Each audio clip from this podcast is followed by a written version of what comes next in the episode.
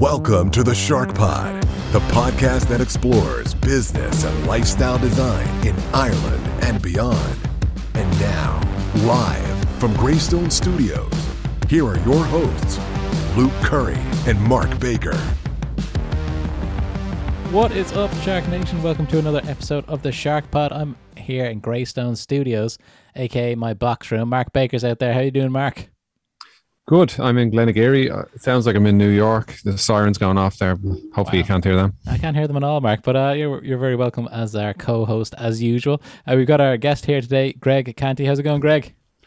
I'm very good, and I'm on Cork like. All right. do you know? Do you know I, I have uh, never tell. I know we've had a few Corkonians on the um on the on the podcast, and I remember one in particular. Uh, I I told her that I had never really been to Cork City proper, and uh, she was pretty upset with that. So uh, I went, I've been there recently uh, for the only for the first time. And Mark, they do say that the like bit a lot. That's not that's not just something on the TV. So do Dublin people, I suppose, in just in a slightly different way. Less uh, elongated. But uh, Greg, you're very welcome to the podcast. Uh, Greg is the managing partner of Fusion uh, Communications, uh, marketing and PR firm. So really interesting to get uh, get an idea of how that business works, as well as Greg's background. It seems like a really interesting story. We were talking about the about his background just before the podcast, and we were talking about how he, like Mark Baker, is a recovering accountant. he started back in the day. Um, so I mean, let's start at the beginning, uh, Greg. How do you become uh, from a, an accountant to uh, a PR and marketing uh, a business owner or business owner? Yeah, well, it, it kind of started even before that. And what I tell everyone is that I started in media when I was 13. Okay. And a little corner shop closed down across the way from our house. And uh, my dad gave me a boot in the arse and said, listen, they sell loads of newspapers. So how about kind of taking over their newspaper business? And we happened to have someone um, from the Cork Examiner living next door to us. So we knocked on their door. Before you knew it, I had 60 newspapers to deliver every morning before we went to school. Nice. And another 40 after school. And I did that from the age of 13 to 21. Really? Yeah. So I tell everyone that, you know, I was in business and media since I was 13. But the amazing thing was that it actually was a business and you had customers and you made money from it. So that was kind of pretty mind blowing for me. And, you know, when it came to kind of school and making decisions about what you want to do after, uh, I didn't want to go down the college route because dad had been made redundant. This is now was going back to the 80s, you know, when things were a little bit tough. So I was interested in business. That was my real kind of driver. And someone told me that if you go into an accountancy office at 17, you can, you know, work by day and study by night. And you've got different businesses coming in the door to you every single day. I'm sure that was the same for you, Mark. And my God, what a degree in business that it gave you. And at that time in the 80s, it was really interesting because uh, so many of their clients were bleeding. It was a tough, tough time and you were a 17 year old, an 18 year old, the little junior who was sitting there with, you know, experienced business people. You know, it, it was small to medium sized businesses for the most part. I was just buzzing. this is just incredible. You know, you're listening to these privileged conversations. And the thing that kind of struck me at the time was we'd rock into a lot of these companies and you'd see all the people working there, you know, people who've been there 10, 15, 20 years that would never have sat around the boardroom table. But you, as a plucky, you know, 17, 18 year old, you were there listening to all of this and being asked for your opinion and stuff. And I thought, wow, that was, that was amazing. Um, so it wasn't from a love of accounting or anything that got me there. It was from a love of business. And the, the thing with me, like I qualified at 22, I'd pretty much just head down. I kind of did my did the the hard yards as we went along the way, but my kind of motivation was to get more involved in business. So I wanted to go into industry. Um, I joined an American multinational called Moog, M-O-O-G. You know, a lot of people think it's the same as a keyboard company. I think that was a different part of the family or whatever. But effectively, we were just manufacturing uh, parts for other subsidiaries. It wasn't kind of real business. It was just, I'd say, like what a lot of the multinationals in Ireland are. So I kind of wanted to get into real roll your sleeves up dirty business. Um, so I joined a, a, drinks company. We manufactured soft drinks. It was called DC's. It was owned by Guinness. So I joined there as um, financial controller. And within a few years, I became the general manager of it at, I don't know, I was 27, 28, nice. uh, which is fairly incredible. You know, we had, I don't know, 70 employees. We manufactured soft drinks, but we were a Guinness subsidiary and we reported into, you know, my bosses in St. James Gate in Dublin. So it was really, really kind of huge at the time and a great buzz. Um, the other little kind of interest that I had at the time, though, was music. I was hugely passionate about music. So in those intervening years, I was kind of booking bands, doing a little bit of marketing for them, you know, getting their kind of press packs going. Wasn't press packs really, it was like tapes or CDs, and you're sending them to venue owners, hoping to get bookings and we really were. We were kind of doing well, but I kind of realized quickly that musicians aren't very serious people. So you you'll be putting um, a bunch of hard work in for them, and all of a sudden they have a fight and they yeah they, they, they don't want to play together anymore, which is really annoying. Um, so that kind of interest in music and interest in business and being an industry. So I was itching to do my own thing.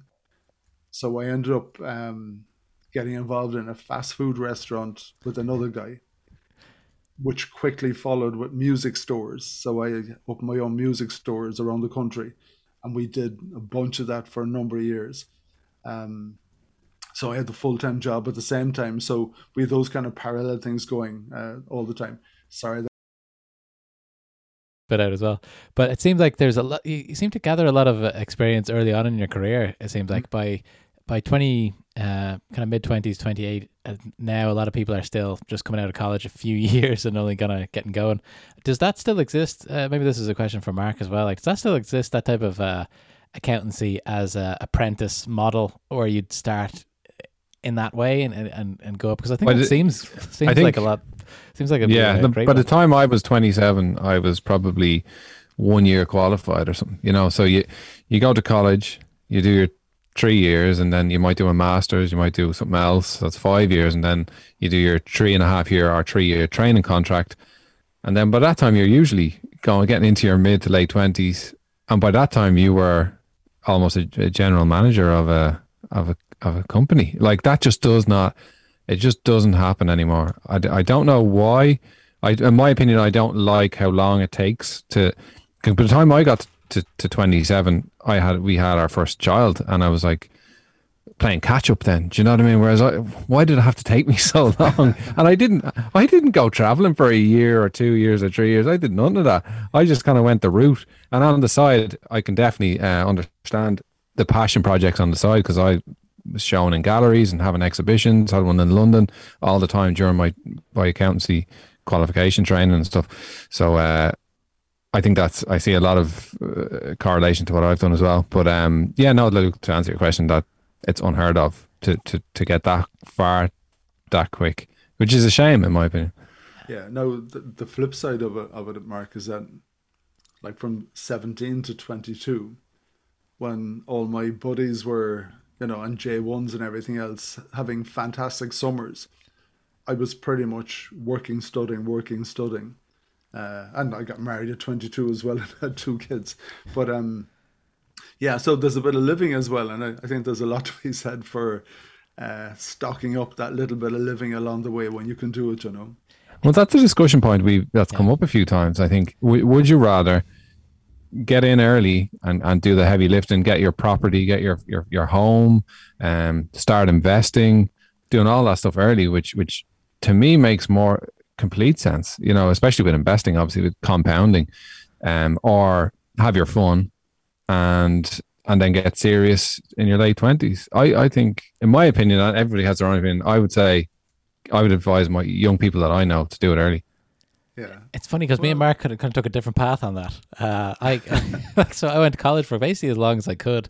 Um, had these amazing summers like your friends um, out there in Ibiza or uh, or Thailand or wherever it happened to be that summer. Then took two years to go off and uh, you know travel around as well uh, in the mid twenties stuff like that. So I was kind of uh, Mark, you know, it, it, kind of the opposite there, and it worked okay, okay, okay for for me. But I guess that uh, it it doesn't work out every, like like that for everyone. I, I've been quite fortunate with the way things have uh, the way the cookie has crumbled for me. So um, it's kind of it, it's a, it's a it's difficult one to kind of say tell young person this is what you should do. I think it goes it's going to be person by person. You know, if you're if you're 17 or 18 and like you you don't know what you want to do, you know, might as well go to college for a few years. At least you'll have fun. Well, uh, yeah, they'll definitely. But like, I don't. I, you're not going to find out what you want to do if you just go traveling for for a lot of years and try to find no, yourself. That's, that's my opinion on it. Maybe I didn't have enough fun. Yeah. yeah, I, I think you have to do your living at some point. Yeah. It's just a case of um, when that happens, doesn't it? Yeah, yeah. And when you're, when you're working for the, uh, drinks dis- distribution company, is that do you guys have your own products, or is it just a, like a like a like a wholesaler for Guinness products? You're buying it for X and you're selling it for Y, or what, how does that model work? Um, well, at the time it was a mix of everything. So we, sorry about this, guys. Jesus Christ Almighty.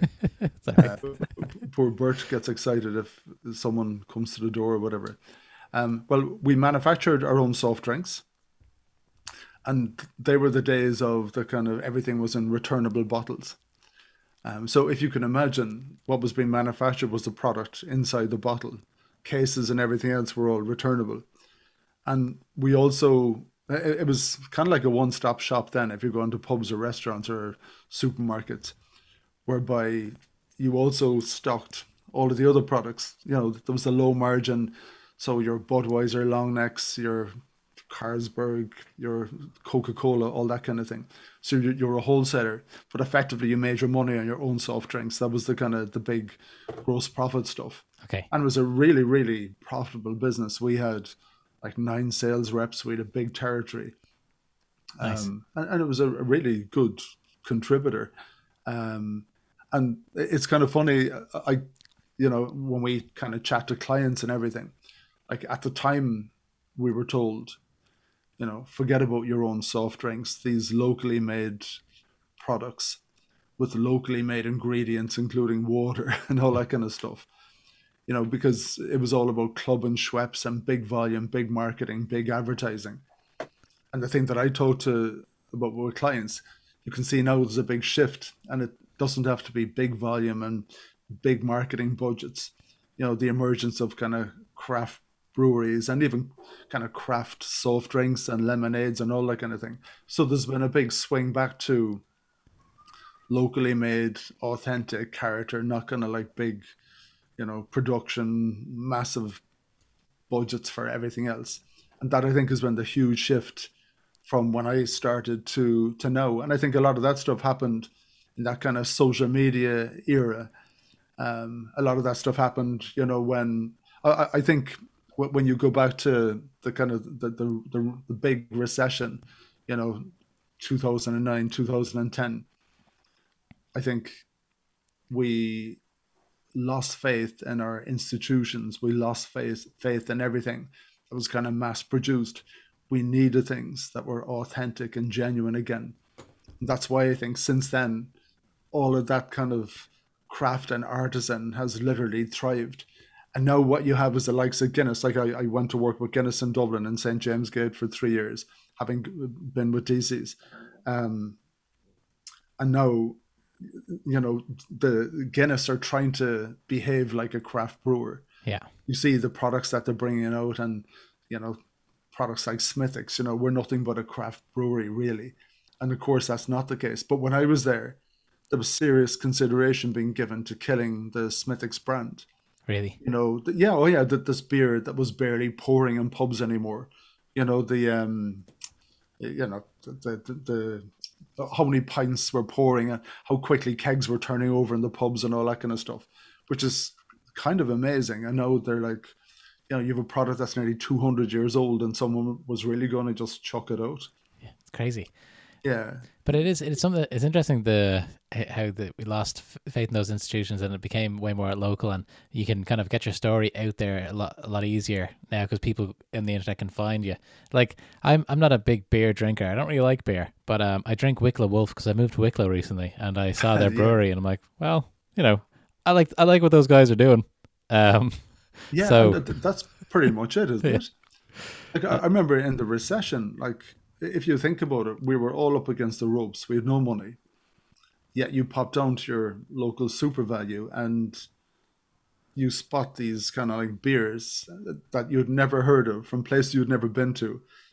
And they were called IPAs. I had no idea what an IPA was. And I worked in the drinks business. Do you know what I mean? We had lager and stout and beer that was about the size of it. And um, and these products were like double the price of your your can of Budweiser, but you were still buying them. And that was at a recession when we had no money.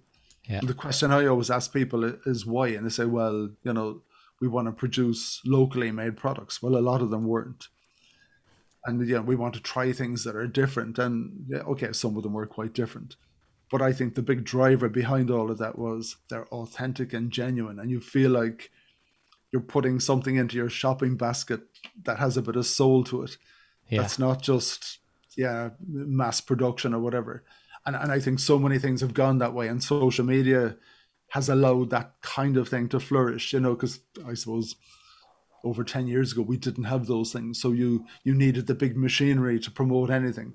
But now you don't need that anymore to the same degree. it's such an interesting shift. Like it, it just opens up the the possibilities for businesses massively because they can just niche down to a very specific type of person.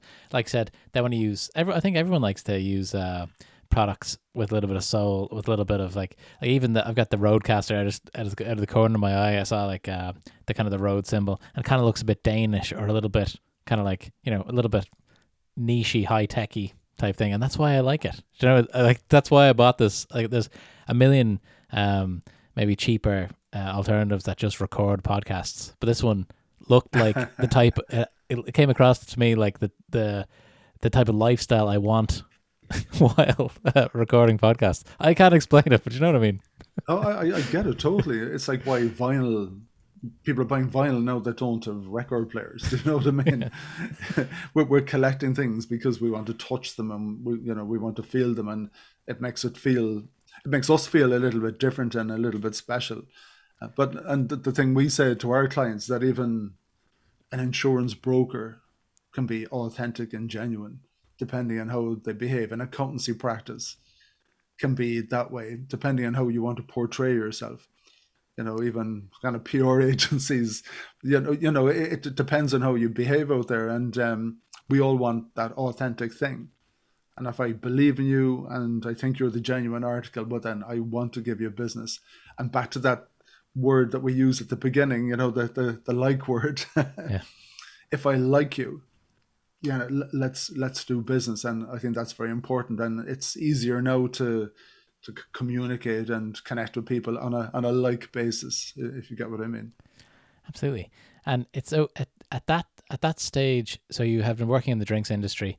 Um, so you started in accounting, uh, drinks distribution.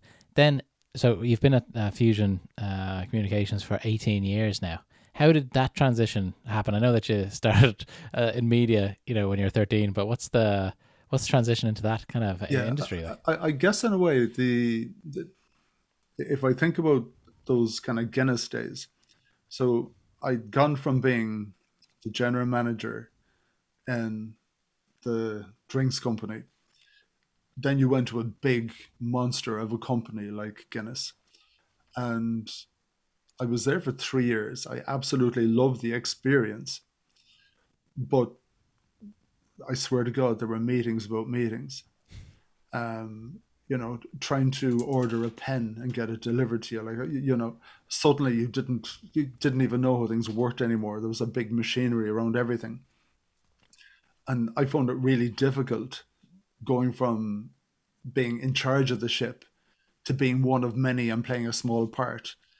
Um, I swear to God, there were days when I was walking up the yard into St. James Gate through those beautiful gates, you know, and working with incredible people. And I'm like, there's no reason for me being here today. I, I couldn't even justify that to myself. Yeah. Um, and, and if you kind of grew up in that culture and you're doing your own little niche role, yeah, that's fine. But I, I couldn't hack it because I wanted to contribute and do bigger things. Um, so it, it was like a degree in marketing, having said that, because if you can imagine, we had best marketing brains there. Yeah. You know, the kind of brand teams and everything. I learned so much. But in terms of that, uh, that feeling yourself about contributing, that wasn't there. Now, I went to work with a, a subsidiary of Heineken then, which is pretty much like what, what I was doing in DC's. They had a similar type company. That was more about getting back to Cork. I had young kids and stuff, and I'd been separated. So I needed to get back to be close to them. Um, so I did that for about six years. But really, it was just repeating myself. I was doing the same job with a different uh, name over the door. I still had the record stores. Yeah, I forgot about those. yeah, yeah, yeah. So th- and that was really interesting. So I guess in a way there was this kind of um, a frustration inside me that I was always trying to do my own thing, and the, you heard about the fast food stuff. Well, I did that and the music stores with another guy, and quickly we re- realized I didn't like fast food and he didn't like music. So we both kind of like split that business, and I did the music thing. Um, there were big record stores and big shopping centres. You know, I'd one in Cork and one in Limerick, I'd one in Galway, and I'd one in Dublin. Um, but working in a full time job and running a business like that isn't a very clever idea. and, and Mark, as an accountant, you know, you know, you might have all the brains about controlling things, but it needs time and energy uh, to actually apply those controls. Like, yeah, we did well at times and we did badly at other times. I got, I got, There you go. yeah. Sorry, Mark. I I'm just thinking, wh- wh- why did you never go all in with the with the businesses during? Were you afraid to kind of give up the steady money of, of the accountancy? I know I have have been in the past. Yeah. Um, do you know? I think if I loved it enough, I would have jumped in, and if I if I thought it would have sustained me, I probably would. Um, the the thing was, we had a manager in each store. Now, the, the other thing is that th- th- that was Celtic Tiger stuff. Each of the stores were in shopping centers, and there was you know rents were actually my rents doubled twice. I was I had the music stores for twelve years, and one of the stores my rent doubled twice. Wow. So if you can imagine, because it's five year rent review, so you're rocking along nicely, you're making money, your rent doubles, but the business is still booming, so you're still in business. Then it doubles again. So overnight you go from making money to losing money. And that's that kind of model when you're you're, you're a retailer and you're dependent on just landlords and the rates for everything. Now the thing is music didn't keep pace with retail because of all the downloads and everything. Um, Could you see that coming at the time? Is that yeah, another oh- reason? Oh, yeah, you- totally. And, and uh, even with music, like for for a good period of time, like you would have had the cassettes, and then of course we had CDs. And what people were effectively doing was they were, they were replacing their collections by just buying CDs of all the all the old music they had. So there was a big trade in that for a while, and then of course we had video and DVD and all that kind of thing. And I remember Titanic.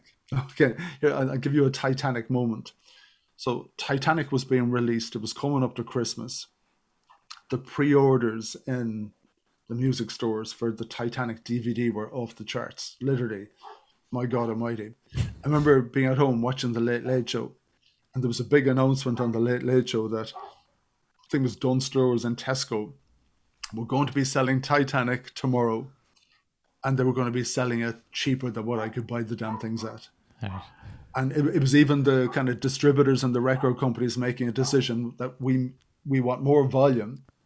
You know, they're looking at their business model, and they think by just giving it to these shopping centers, they were going to get more volume. Sure, it, was just moving it from one place to the other, and they were sacri- sacrificing volume.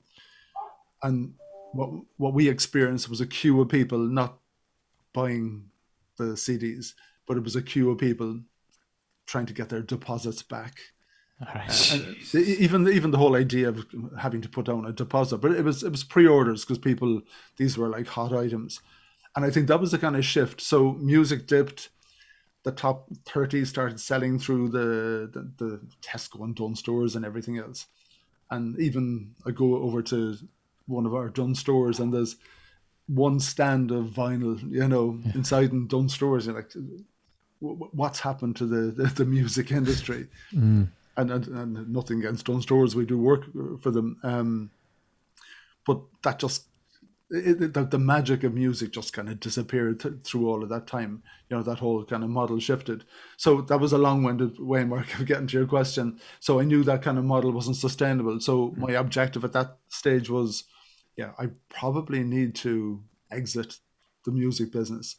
Just a, a quick question on the on the music business. I'm always interested when I see the likes of Golden Discs still going.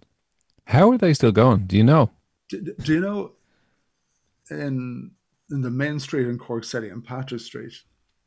Uh, and, and it's funny actually, there was a huge HMV that was in the Pavilion Cinema, that that outlet. So the cinemas closed and HMV moved in. They had a spectacular store there. HMV closed, and Golden Disc, I think, came back from the dead and went in there. I popped in last week. Had a tiny bit of time, and I was looking for the section with the new releases. I couldn't find it.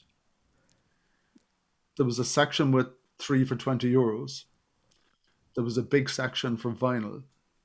There was a big section for DVDs. There was a section for a bit of point of sale and merchandise, cups and actually cu- cups and floor mats. You know, mats uh, that you put in front of your front doors as you're going in with kind of like Batman and all that kind of stuff there was no section for new releases. Wow. And I like, and that, that for me is where the music industry has gone. Yeah. Um, I, I, I was listening to a podcast with some guys, a, fa- a fantastic uh, songwriters podcast called Soda Jerker. I'm not sure if you listened to it. Two, mm. two great guys from Liverpool. And they had some band on and they were commenting on the Blue Nile, a fantastic Scottish band. And they were talking about their, they only ever released two albums. And like, Blue Nile have four albums. And it just struck me that these young musicians, in their heads, uh, Spotify is the encyclopedia for music. you know, you're like, you, you, you fools, not all music mm. is on Spotify. Yeah. The, the whole thing has just shifted, you know. So, yeah, I, I think they've um, that they've called themselves they've caused themselves an awful death uh, with some of the changes that have gone on, and they just haven't kept pace with them. I, I, I've, a, I, have a lot of connections to music. I have a lot of good music friends. Um, my son has done a lot of work uh, around there. He actually sent me, he tweeted out today, um, a, a video that he did has been viewed a billion times. Oh wow!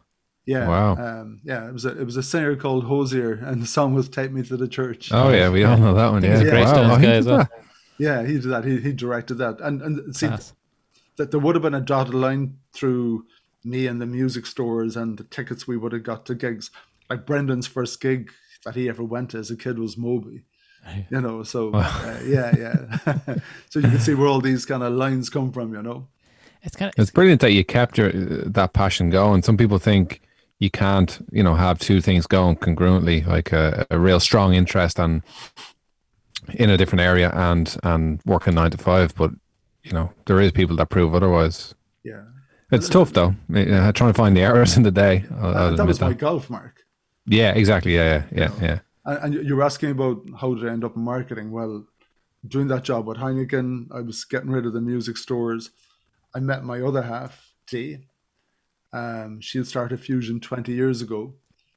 I was quite interested in the kind of work that she was doing and she dragged me along to some events and things like that. And uh, I thought, wow, this is actually really interesting. And bits and pieces of the work that I had done. You know, when you were made general manager of the drinks company, marketing comes under your jurisdiction. When I had that work in Dublin with Guinness, you, you were being exposed to sales and marketing the whole time.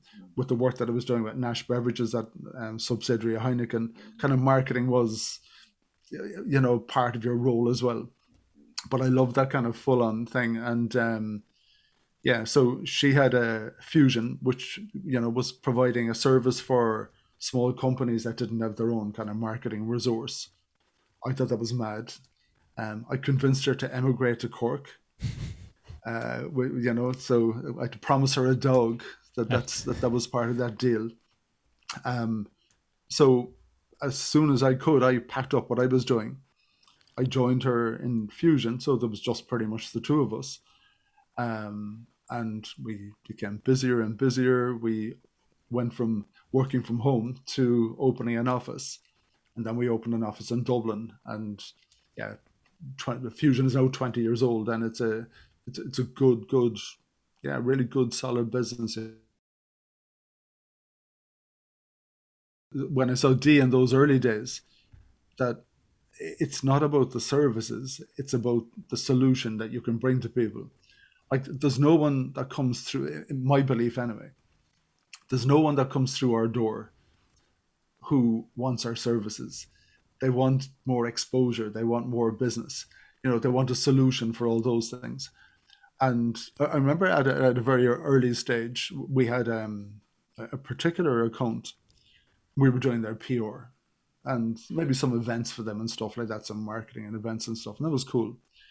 And I remember Paul was the guy's name, who's the, the general manager of this this big outlet center, and uh, he said, if I Google outlet shopping, a little shop down the road that sells shoes comes up ahead of me on Google, and I yeah, and in a way he was saying, but that's nothing to do with G Greg, is it? And I kind of thought, it's not, but it probably should be because you know someone being able to find him on Google was just as important, eh, probably even more important, than us doing PR for him and running events for him and all that kind of thing.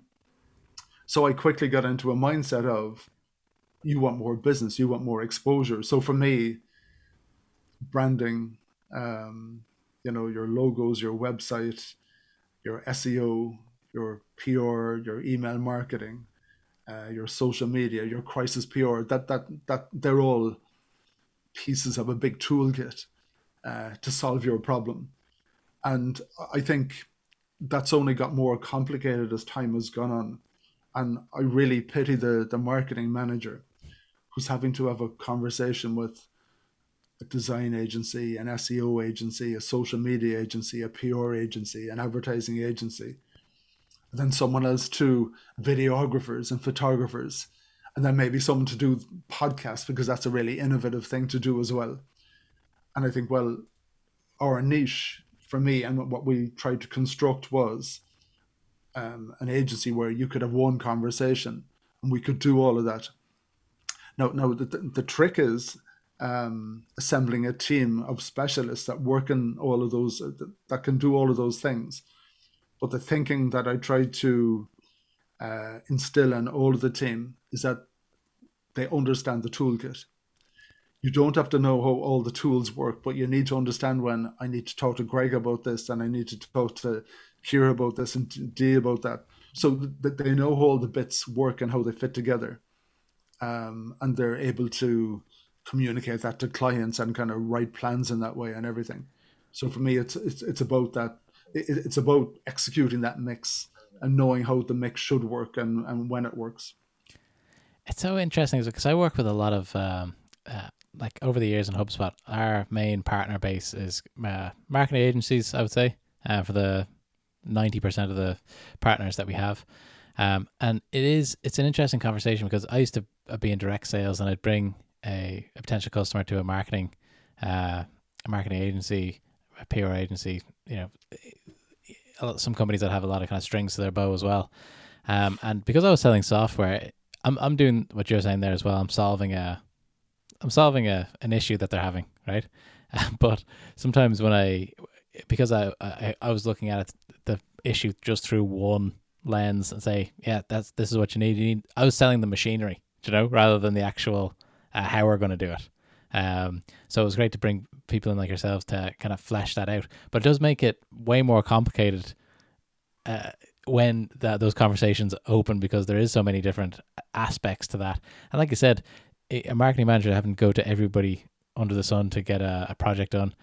Also, how do you track the effectiveness of all those individual bits? Is there just like a vision that you'll achieve at some stage that makes that all worth it. It's hard to. I always uh, thought it, it's an interesting business to to sell, or the the sales. Every sale must be completely different. Is that your your oh, oh, take on God, that? Yeah, totally. And and like that, you'll get a call from someone saying, "Can you send me a quote?" And you're like, "No, Yeah. That- that- it's just not possible." Yeah. You know, if we're to do our job properly, you need to come into us, brief us about your business, and it's only at the point where we fully understand the dynamics of it, at least from them, that you can start creating a plan. And and in a way, you create the plan with them because they'll always have more knowledge than you will uh, you know, about their business. But we have the knowledge around our tools and how they can be executed. Um, and, and that's when the bit of magic happens. And, and the clients need to kind of stay on board as part of all that, that a lot of that stuff you actually do together, you know. Um, And it's it quite a long term approach? Would you have customers that would be working with you guys for a long term, or is it just uh, kind of project based? Here's the deliverables. What's the what's the business setup like? Um, it, it's it's totally mixed. Uh, Luke, uh, we've got you know kind of one-off projects. I'm opening a new business, or I have an event. Can you look after that for me? Or I have a brand new company and I need some logo work done, and I need to build my kind of my digital assets or whatever. Um, I might just need some social media consultancy, or I'm up shit creek. There's a problem, something bad is happening in the business, and I think there's going to be a big stink in media. So I need some kind of crisis PR help. So we form a journalist in our team. But the the the, the real sweet spot for me would be where we're nearly um, the marketing department of the company. Okay. and there's a, a, a number of clients now where we've big relationships. And, and the the thing with them is you know if back to that kind of toolkit if i want to employ an experienced pr person well knock yourself out and see how much that's going to cost you. If i want to employ uh, a senior seo person again knock yourself out see how that much that'll cost you or a graphic designer. Whereas with us you know, a typical thing might be a retainer. And so for a fixed amount per month or whatever, which which is based on a plan for the year, an estimate of how much work is involved, they can actually draw on all of those services for one fee Yeah. instead of having to, you know, employ um, a number of different people. And and it's funny, you know, while we're talking about business models, when I met Deirdre first and I heard about this idea of a retainer, I'm like, oh my god, that sounds like a dream come true, you know. So wow, you just get this money every month and you kind of like help them, but but when they're executed properly, they're absolutely based on a worked out plan. You know, taking into account all of their activities and that suite of things that they require. Um, and yeah, and it, it, works out well for everyone, and that's why the model is successful. You know, that's why Yeah. you do have lots of agencies out there and everything else. It's it's an incredible way of um of getting leverage for all those different positions. Like I've got a, a friend, excuse me, a friend of mine, and she works. Uh, she's kind of like in, in management in a, a, a kind of quite a new company, say two or three years old, and they're growing really quickly. Um, but they've got they've got an interesting business model where they they literally have a, a group of like heads of everything. So I think there's uh I don't know twenty something of people, and they they work in the office. They're the full time staff, but everyone's the head of something, and whatever the product, whatever they do, say if the the head of marketing, their job is to outsource whatever marketing bits that they need done, and they're, do you know what I mean? So it's like they so they keep their wage bill really really low, and it makes it really flexible. Of whatever they're doing, they can they just go to the market and get the best uh you know get experts to fulfill what they need.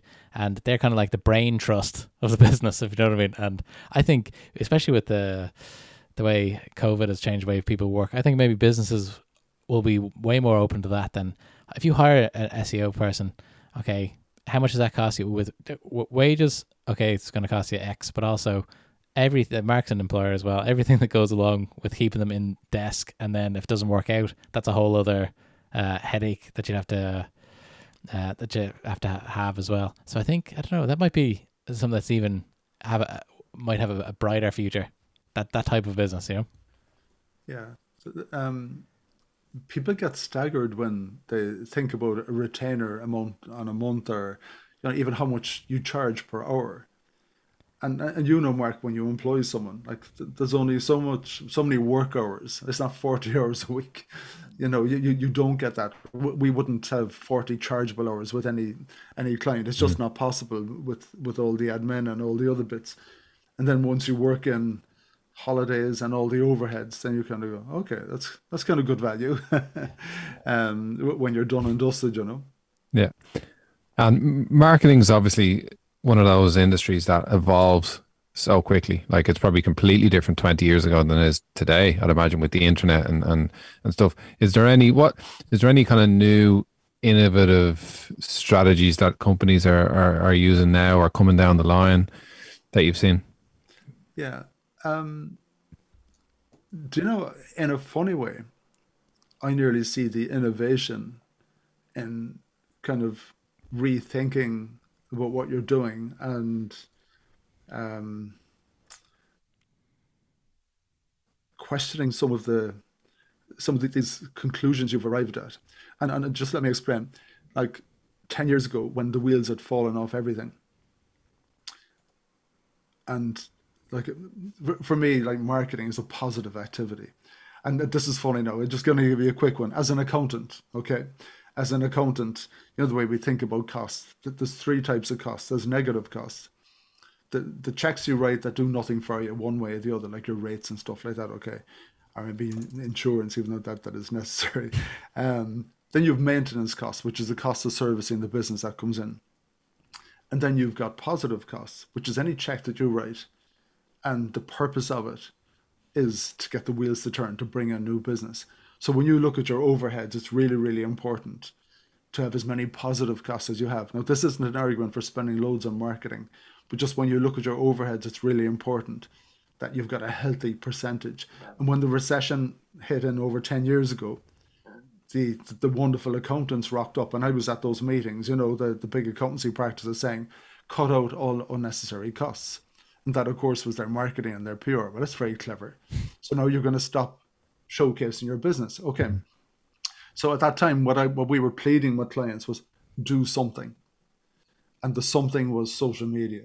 You can do it for free, you know. Tell your story. You mightn't have the budget for advertising PR, but at least do this part. And you nearly have to beat them over the head trying to get them to trust social media and do that. And a lot of clients they didn't even want to know about it. Listen, no, just stay away. And now that's turned on its head so now people come through the door saying, all we want to do is digital marketing. Forget about all the traditional stuff. And in a way, there's a graveyard with analytics and there's a graveyard with measuring your return on your activity. And, and, I think you said it a while, Luke, when you know you obviously have to measure the effectiveness of everything. And you know this marketing term when 50% of my marketing is working and 50% isn't, but I don't know which 50. So so now what happens is well, digital marketing is brilliant because I can track my impressions and I can track my clicks and I can track this and I can track that and I can track the other. So what happens is we only invest in the things that we can track. That doesn't mean the softer things that you were doing, which at times were very effective around, around branding, that doesn't mean they weren't working but it just means now we've got into this um, straitjacket of only doing things that can be tracked. So for me, the kind of trend in a way, Mark, is to re-examine everything that you're doing and don't get locked into a scenario whereby you're only doing things that can be tracked. Like likes on your Instagram images won't necessarily bring you business you know, pumping out activity and impressions and everything else won't necessarily do it for you. And it, I think it's having a healthy balance of, we probably would have called them kind of traditional activity and social. I think is really important in your marketing mix, um, and trying to and, and maybe back to our conversation about being authentic and genuine, including things in your mix where people can see that authenticity and genuineness. Um, doing a podcast, for example, you know, where people can hear your voices and, and all of that stuff. Um, going for traditional PR, I think, is very important. A lot of your digital activity has become wallpaper, I think. Whereas if you get the kind of third party verification from traditional media, it actually adds weight to your digital activity. So I might take more notice of your social media campaigns if I've seen something in the newspaper or I've I've witnessed a real kind of physical event now that we're coming out of COVID and everything. So for me, I think the the trick as we're going forward is to maybe get a bit more real again and not chase everything that can be clicked and, and measured it measured in that way. I couldn't agree more. Like I think that, and I come from a, a marketing automation business, so I, that's that's our our bread and butter is figuring out what the analytics are behind campaigns and all that stuff, um, which which works well in a context if it's a a buy like buy now, click, uh, you know, like an e-commerce business or something like that, where you can really see uh, that that kind of track. But if you like, there's still something in the human mind about that social uh, proof of being in a, a magazine, being in a a newspaper, some third party, like you said, uh, thinking that you're worth spending their time investigating and and kind of uh, spreading the word about. Um, I know when people, you know, like uh, on LinkedIn and stuff like that, when they, a lot of people share. Uh, sometimes on LinkedIn and stuff, they're sharing uh, pieces of content that are was created by other people. You know, it's not even theirs. Yeah, and I'm kind of like, absolutely. if if that was yours or you had a comment on it or you had, you know, they just say this is great or you know if they were sharing a, a news article about their company i'm like that's something i'll click into that's so that's overlap of using an asset that's more in the traditional and kind of bringing it into the digital but uh yeah i, I think especially for businesses that are going to have a face-to-face element um i don't know whatever uh financial advisor or something i, I think seeing those types of businesses in uh, in media and stuff like that, rather than just uh, a Google ad. I I wouldn't trust Google ad to bring me to the right, you know, the right uh, financial advisor. Yeah, no, you're you're absolutely right, Luke. And um, and what I've noticed is that you know a lot of people putting out genuine content before you know you get good traction on social and everything else, like those articles on LinkedIn, and you know your, with your blog posts and all that kind of stuff. And the the algorithms have on all of those platforms have them choked to death. So now if you want to get anything seen, they have to come with an ad budget. Yeah. And and, and the thing is, you know, you might have written a great article and you know you now know that to get anyone to see the damn thing, you have to put budget behind it. And ironically, when the word sponsored comes with it, it totally takes the shine you know, off it, it, it's gone, isn't it? Yeah. So you lose faith in it. So in a way, you've paid money to devalue it, which is kind of like weird. It's a, um, like I was watching a YouTube. I forget. I can't even remember who it was about. It was some guy, uh, some American guy that was. Uh, he's a marketer, but he, he had this this concept, and it kind of it kind of scared me. Say if I was a, a, I wouldn't like to be in this type of business, but uh, he was saying that yeah, the be- the only way you're going to win online is if you can outspend your competitors. So his idea was cutting costs to the bone, having a crazy lean business so you can have a, a, a tighter margin, and then eventually you can spend all that money on ads to, you know, no one can compete with you, and then you can uh, you can up your rates later on. You know? Yeah, what was that Perry Marshall? Uh, it could have been. I couldn't even remember. I could just... Yeah, yeah. There's a guy. He's actually really good. He wrote a, a book on Google Ads, and his name is Perry Marshall. But but some of his um, rationale about outspending the other guy. Yeah, that sounds. It's a bit of an arms race, though. I feel like you know, it's like it's like I was talking to I was talking to one of my friends who's a you know, not a he, he likes to gamble. You know, he likes to go to the casino. Let's say, and uh, he was saying, you know, there's a depending on the t- type of um, the type of uh, casino that you're in and the limits and stuff like that.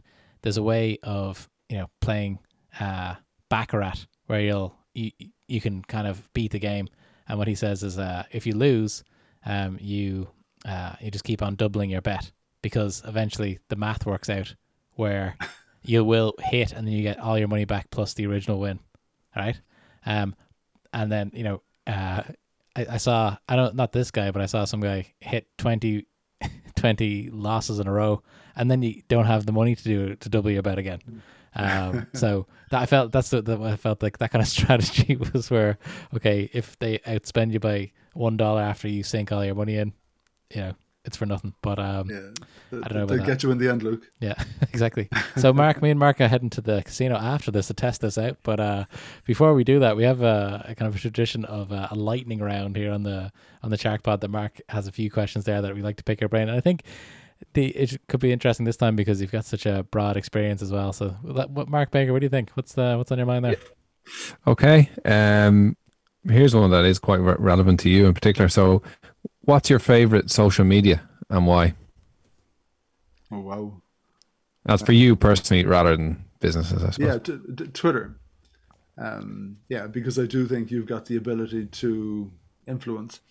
Now, having said that, at the beginning of this year, I deliberately swapped my Twitter time to learning time, um, just reading books because I was I was getting hoovered into a negative place, and um, maybe it was a COVID thing and a Donald Trump thing or something and you'd start your day in bad form. It, it, it probably is still my favorite, but um, I, I've definitely backed off it. Yeah, I agree with the, the the kind of black hole of negativity. Everybody gets, and I'm not a negative person, but you kind of go looking for those tweets that You want that annoy you, and I just I don't do that in any other aspect of my life.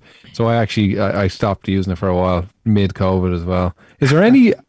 I'm sorry, there probably exists, but a, an app that actually filters out your Twitter of negativity, or is does that exist? Well, Is that possible? Well, well, you can block keywords on it. So if you want to block the word Trump, you can do Oh, it. okay. So yeah, so Trump doesn't. If you want to block the word COVID, you Yeah. can have, you can have a COVID-free Twitter account. I think that as a service that somebody could do that. I only want to see content from, you know, these people that I like, and I don't want to hear that word. And I'd say people would actually pay money for that. Anyway, um, okay, what's the best business idea you never acted upon? Oh wow. Um. Yeah. Uh, that I've never acted upon. It would be a thing um, for capturing your memories. Um, yeah, my, my my gran died when she was ninety nine, and she, she nearly hit the big one hundred. And and like that, you know, you go through the whole. And my dad passed away a few years back and all that you really have of them is a few bunches bunches of objects and stuff and the, the the product will be something that captures the the memories for that person for you to easily access and share and everything and it's not there and i think uh, in a way it's um it's even more difficult to do it like remember when my dad passed mum had her boxes of old photographs when he was in the American Army and we'd look through them and all that kind of stuff. No, we don't keep any old photographs in scrapbooks.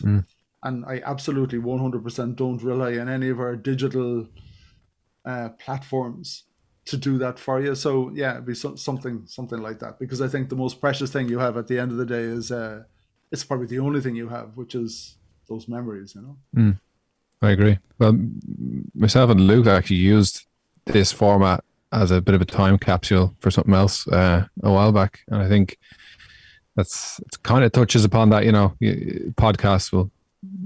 Yeah, it's You kind can of look back on them. Time. It's like a little time capsule, it, for sure. Um, so Mark Baker, two more questions because I know we're o- we're over time here for for uh, Greg. We want to make sure he has some some sort of evening left. Okay. Um, is it who you know or is it what you know? Oh wow. um,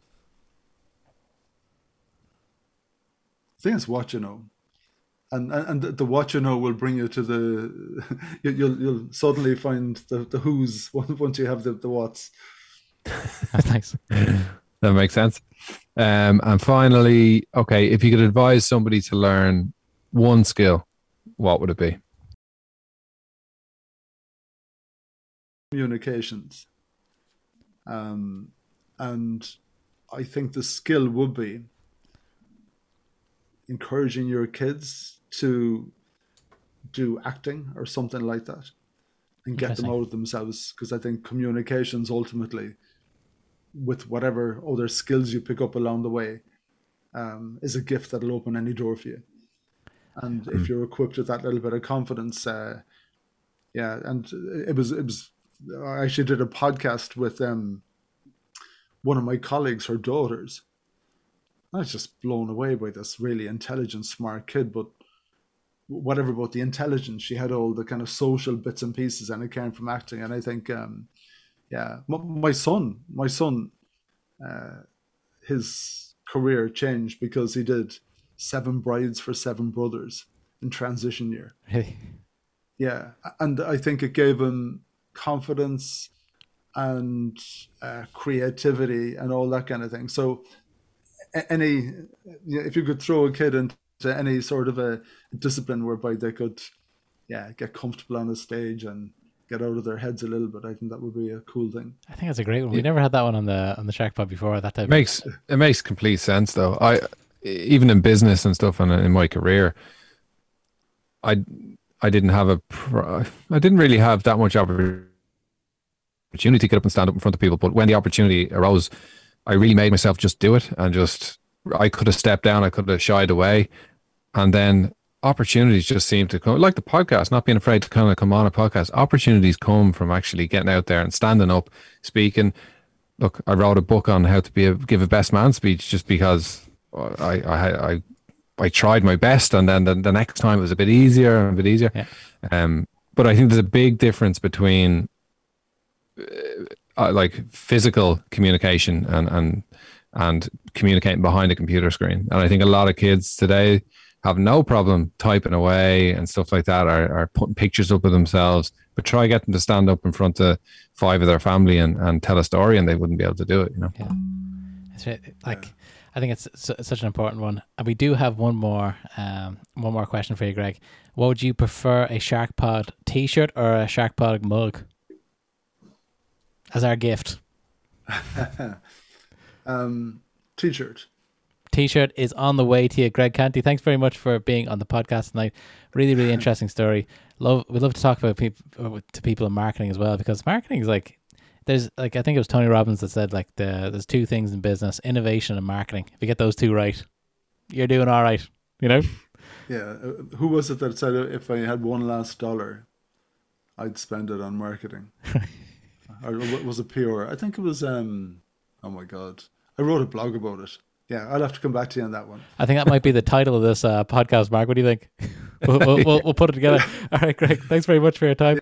Thank you. Thanks so much. million, Greg. Chat I soon. re- really appreciate it. and Well done. Well done with the podcast. Thank you. Bye.